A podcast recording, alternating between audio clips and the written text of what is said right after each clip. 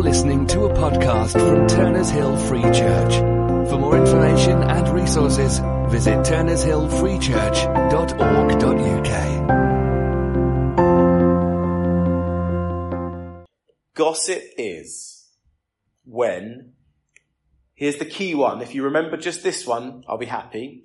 Gossip is when you would feel embarrassed if the person about whom you're talking were to walk into the room at the moment of your saying that thing. Does that make sense?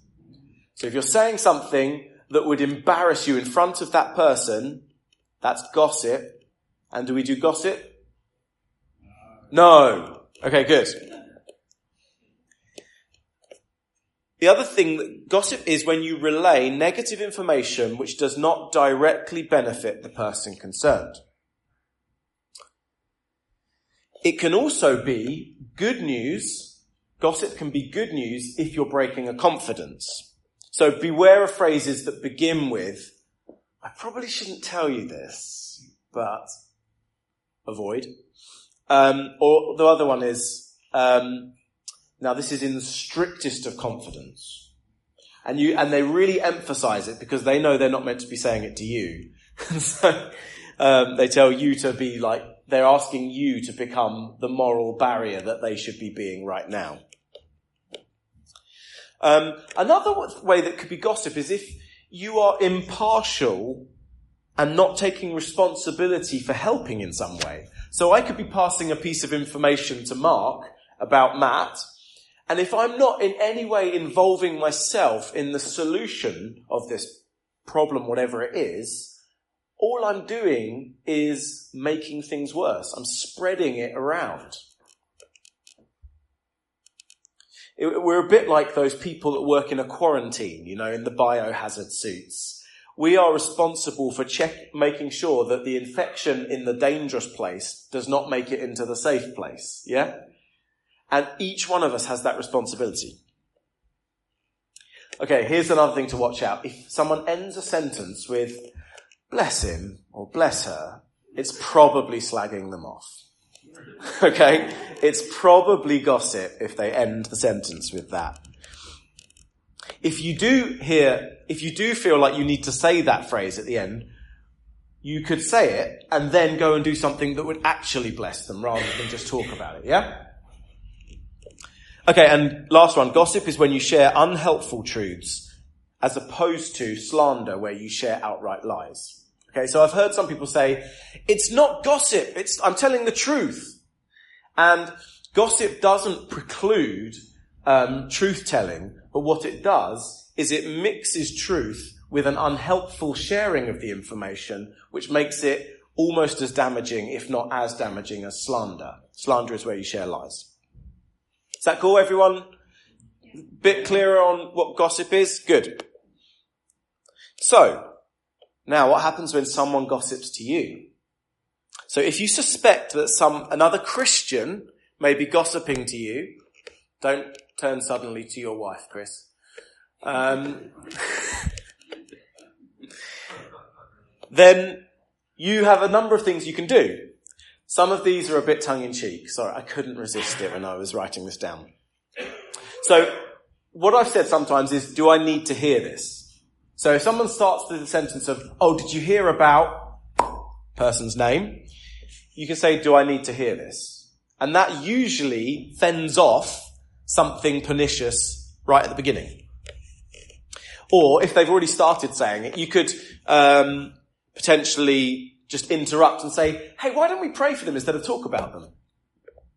And you see people won't do, usually in prayer, what they would do in conversation because there is a holiness attached to prayer that um, precludes that. Okay. See, I put run for the hills. Um, literally, you can actually walk away if someone is just saying something nasty and gossiping. If you just, if you don't feel like you've got it within you to say, come on, we're better than this. Let's not talk like this about that person. You can walk away. And one, something I did once, which I would not recommend, is um, I, I said to someone, do you talk about me behind my back too? um, I, again, I don't recommend that. It's a little bit aggressive. And just a small addendum here before we move on, um, and that is not all passing on of negative information is gossip. Okay? So, just say for example, that someone had done my patio and done a bad job of it. Okay? And if I went and told, and you were thinking of getting your patio done, and I said to you, whatever you do, don't use this guy, he's completely hopeless.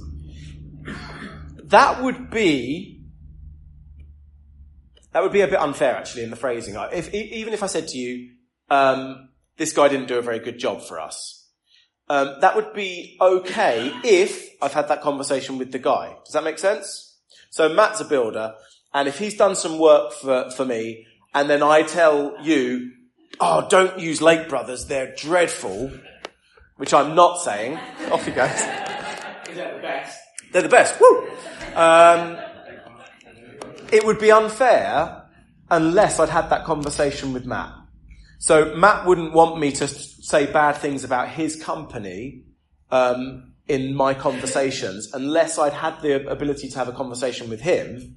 And if I felt that Matt's response was un- dis- um, unsatisfactory or dissatisfactory, both at the same time. Okay, good. Um, Gareth, I'm looking to you. What is it?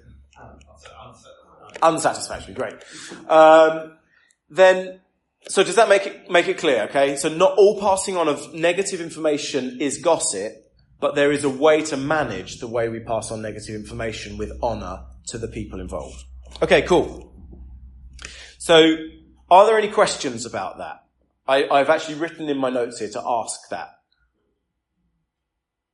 Or does it make sense? Or does it make so much nonsense that you're just being polite and kind to me? It's okay. Cool.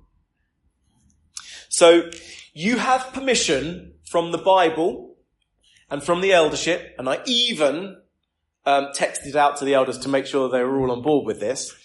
Um, you have permission from the Bible and from the eldership to directly challenge someone who says they are a believer and is gossiping. How cool is that? And I say directly, by the way, because if someone gossips to you and you go around saying, hey, they were gossiping to me, you're just doing the same thing. So directly challenge it, yeah? Is that good? Yeah. Cool. If you want any more clarity on this, go back to Jeff's sermon on the eighth commandment about bearing false witness. Um, it's really, really good and clarifies some of this stuff. He also references questions 141 and 142 of the Westminster Larger Catechism, which talks about this kind of stuff. So it's really, really good. And my favorite scripture on this is Ephesians 4:29, which is let no corrupting talk, or in other translations, no unwholesome talk come out of your mouths. Um, and then it says, but only such as is good for building up, as fits the occasion, that it may give grace to those who hear. So isn't that a brilliant um, rule of thumb for whether I should say something? Is it wholesome? Is it cor- or is is it unwholesome? Is it corrupting? I'm not going to say it. Is it building people up? Then I'm going to say it. And is it going to give grace to those that hear it? Isn't that brilliant? I highly recommend you learn that by heart because if you've got that filter going on in your head the whole time, it's going to save you from a lot of nasty stuff. Okay, moving on to offense then. Everybody okay? Still with me? Cool. So offense belongs in the church just like feedback belongs in a PA system. That must have been Tina.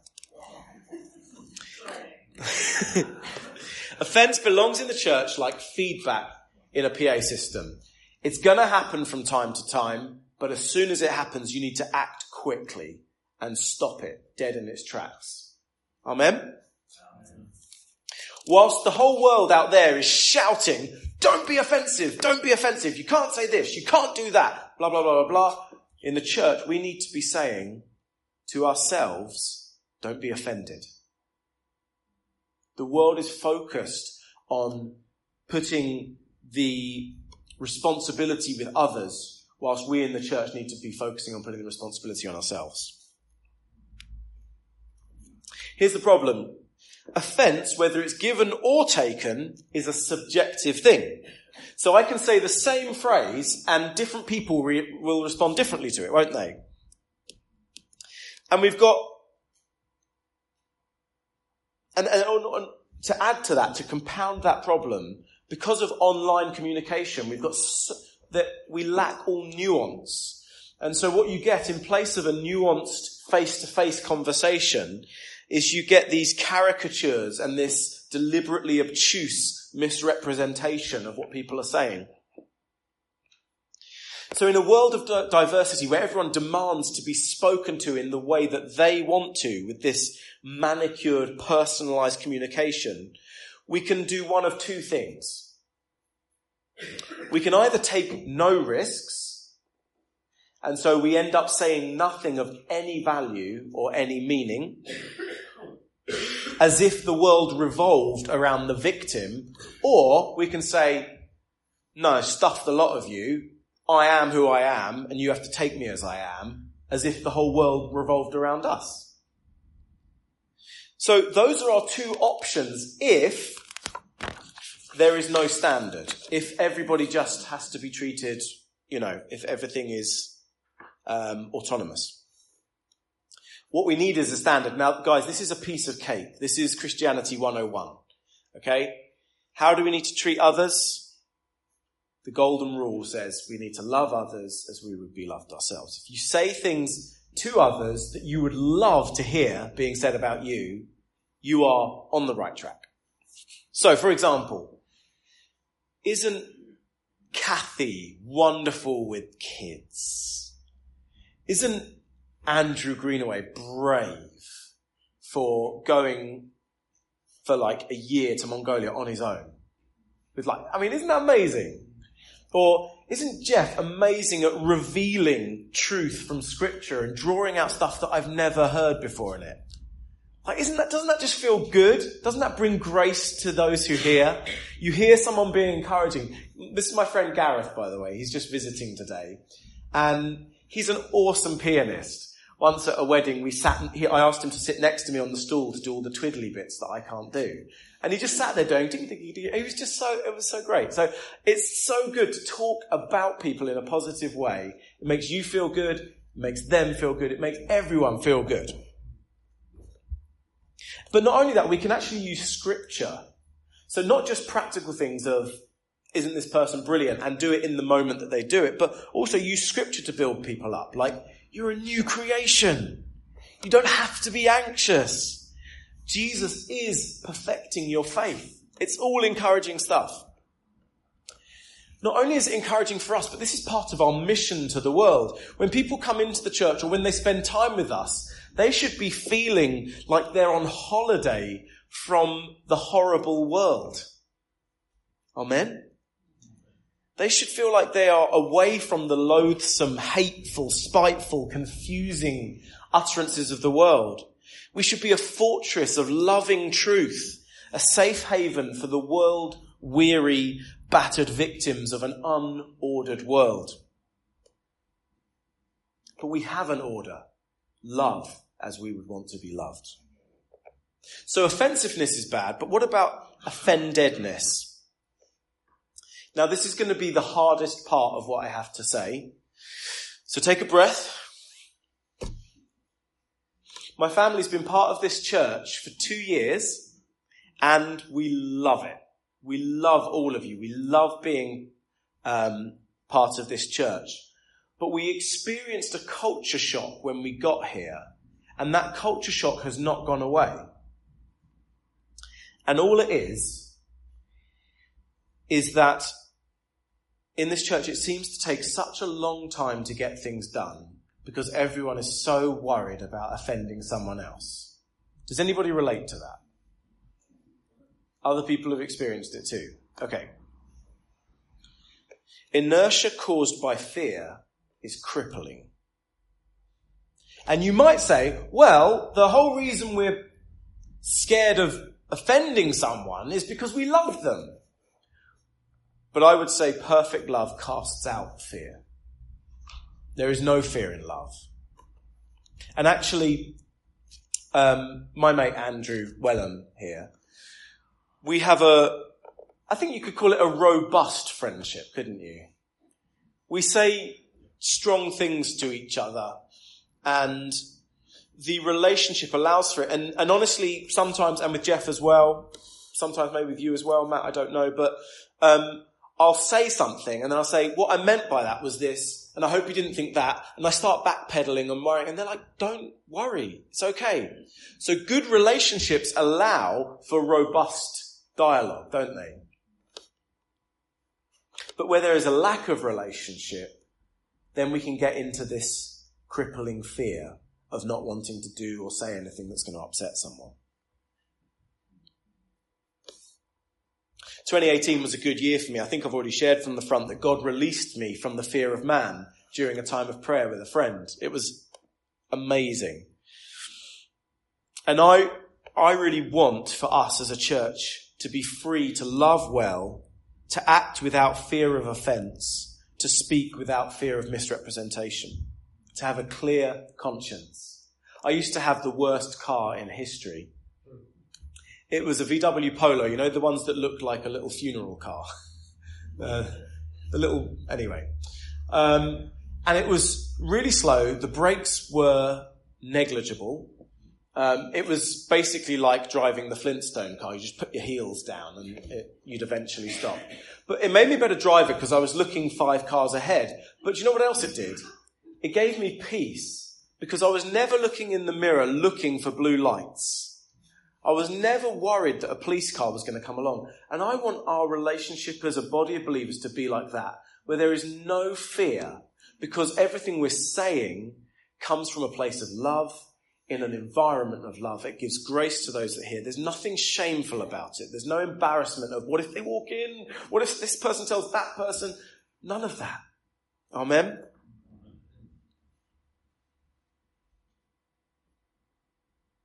But currently, by my estimation, in this church, we have a bit of a problem with this. And I couldn't think of a better way to finish 2018 than to say, should we just get rid of that, guys? Should we just throw off everything that hinders us? Yeah, let's do it. So again, we need a framework. So I'm gonna machine gun some scriptures at you. You won't even have time to look them up. Um, if you want them, I'll um, I'll send them out with the notes for um, home groups. Proverbs 19 says, "Good sense makes one slow to anger." Ecclesiastes 7:21 says, "Do not take to heart all the things that people say." James 1:19 says, "Let every person be quick to hear, slow to speak, and slow to anger. Luke 6:22, Jesus says, "Blessed are you when people hate you." James 1:12, "Blessed is the man who remains steadfast under trial." 2 Timothy 2:24 says that we should patiently endure evil.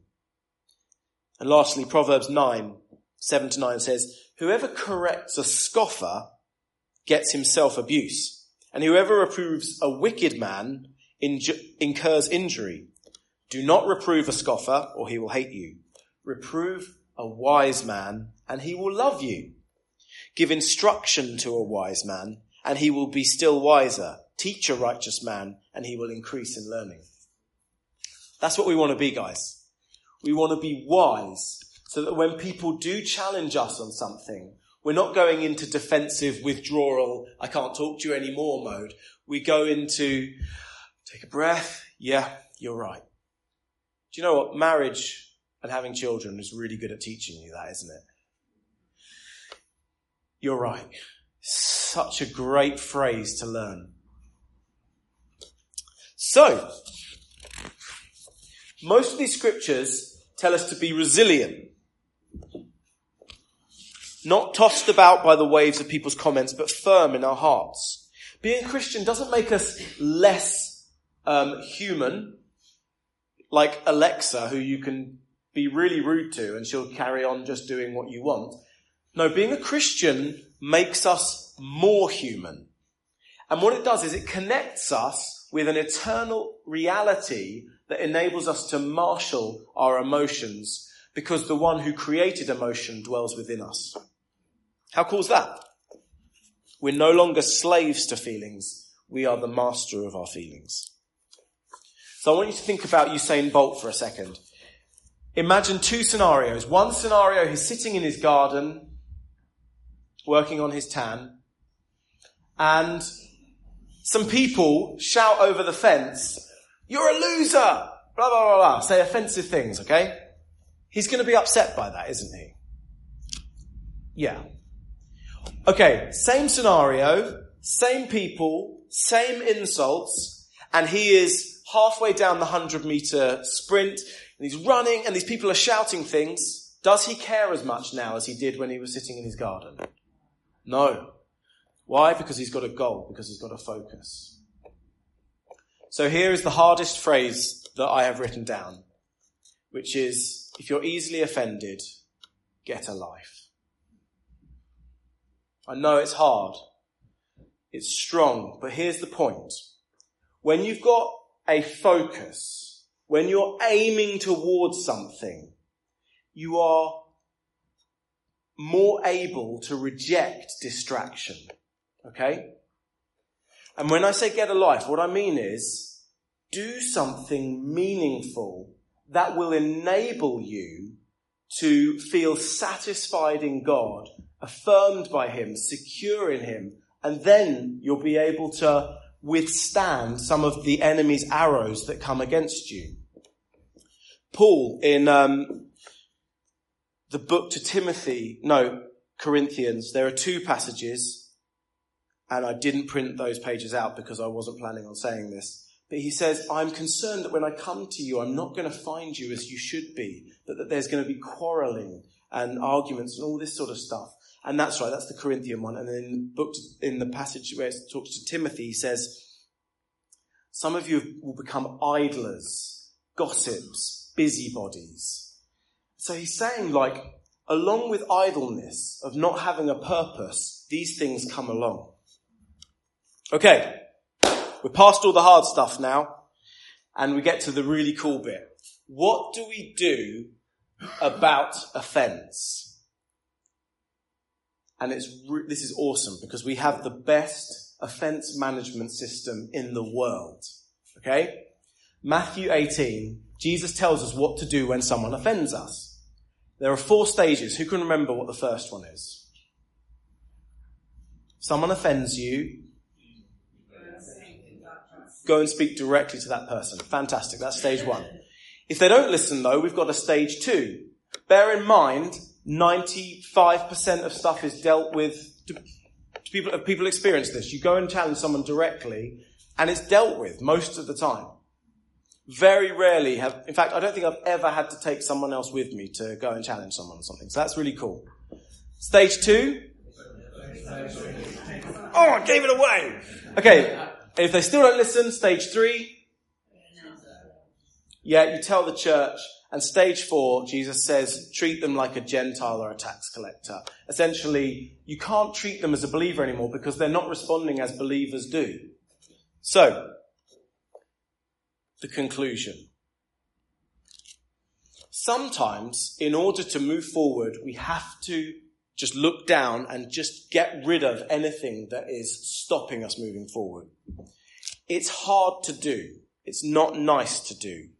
But I really want for us as a church to leave behind in 2018 any potential threats on our flourishing in 2019. We have a system for dealing with gossip, which is that we practice self-control in what we speak and discernment in what we allow ourselves to hear. We're a family, which means that we have a duty to lovingly correct each other. Paul says, doesn't he, that we are speaking the truth in love. If we are wise, we will appreciate the rebuke and be wiser. If we are foolish, we'll become defensive and withdraw. That's our system for dealing with gossip. Our system for dealing with um, offense is very similar. We're to marshal our tongue to ensure that we are only building others up. When this goes wrong, because it will, like the feedback in the PA system, we quickly need to find the source and deal with it. And we've got Matthew 18 as our guide for how we deal with it. Finally, these frameworks are in place to aid relationship, not to replace them. The law was there to um, bring a relationship between man and God. And the new law, the new covenant that Jesus brings, enables us to have a relationship with Him. Psalm 119 is David delighting in Mosaic law. He loves it. And yet, we have a much, much better law. Paul says in 2 Corinthians um, 3 that if you compare the Mosaic law with Jesus, they're not worth comparing because this is an eternal law. And it's called the law of love. And then he says, but whenever anyone turns to the Lord, the veil is taken away. Now the Lord is the Spirit, and where the Spirit of the Lord is, there is freedom. And we all, who with unveiled faces contemplate the Lord's glory are being transformed into his image and with ever increasing glory, which comes from the Lord who is the Spirit.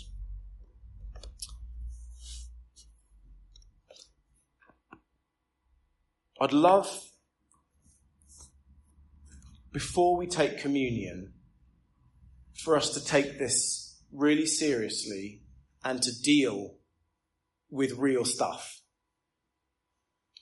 I'm aware that probably some of the things that I've said may have offended people. And the reason I chose to say them was not because I don't care. Actually, it's because I do care. And because sometimes by saying something in a stark way, um, it shakes the, I don't know how to say it. I'm I'm willing to stand by my words, and if anyone is offended by what I've said, I would urge you, please come and speak to me directly. Don't talk to anyone else. Come and speak to me directly. Um, before communion, if possible, if we can somehow make that possible. There may be a queue. Um, but um, what I believe is that when we repent and when we resolve to change the way we live, that we are going to be renewed as a body of believers. So we repent for things that we've done that have been offensive or where we have been offended. Both are sinful. We repent for gossip that we've shared, gossip that we've heard. Both are sinful. And then we resolve that given these amazing frameworks that the Bible gives us, it's not going to be a problem for us going forward.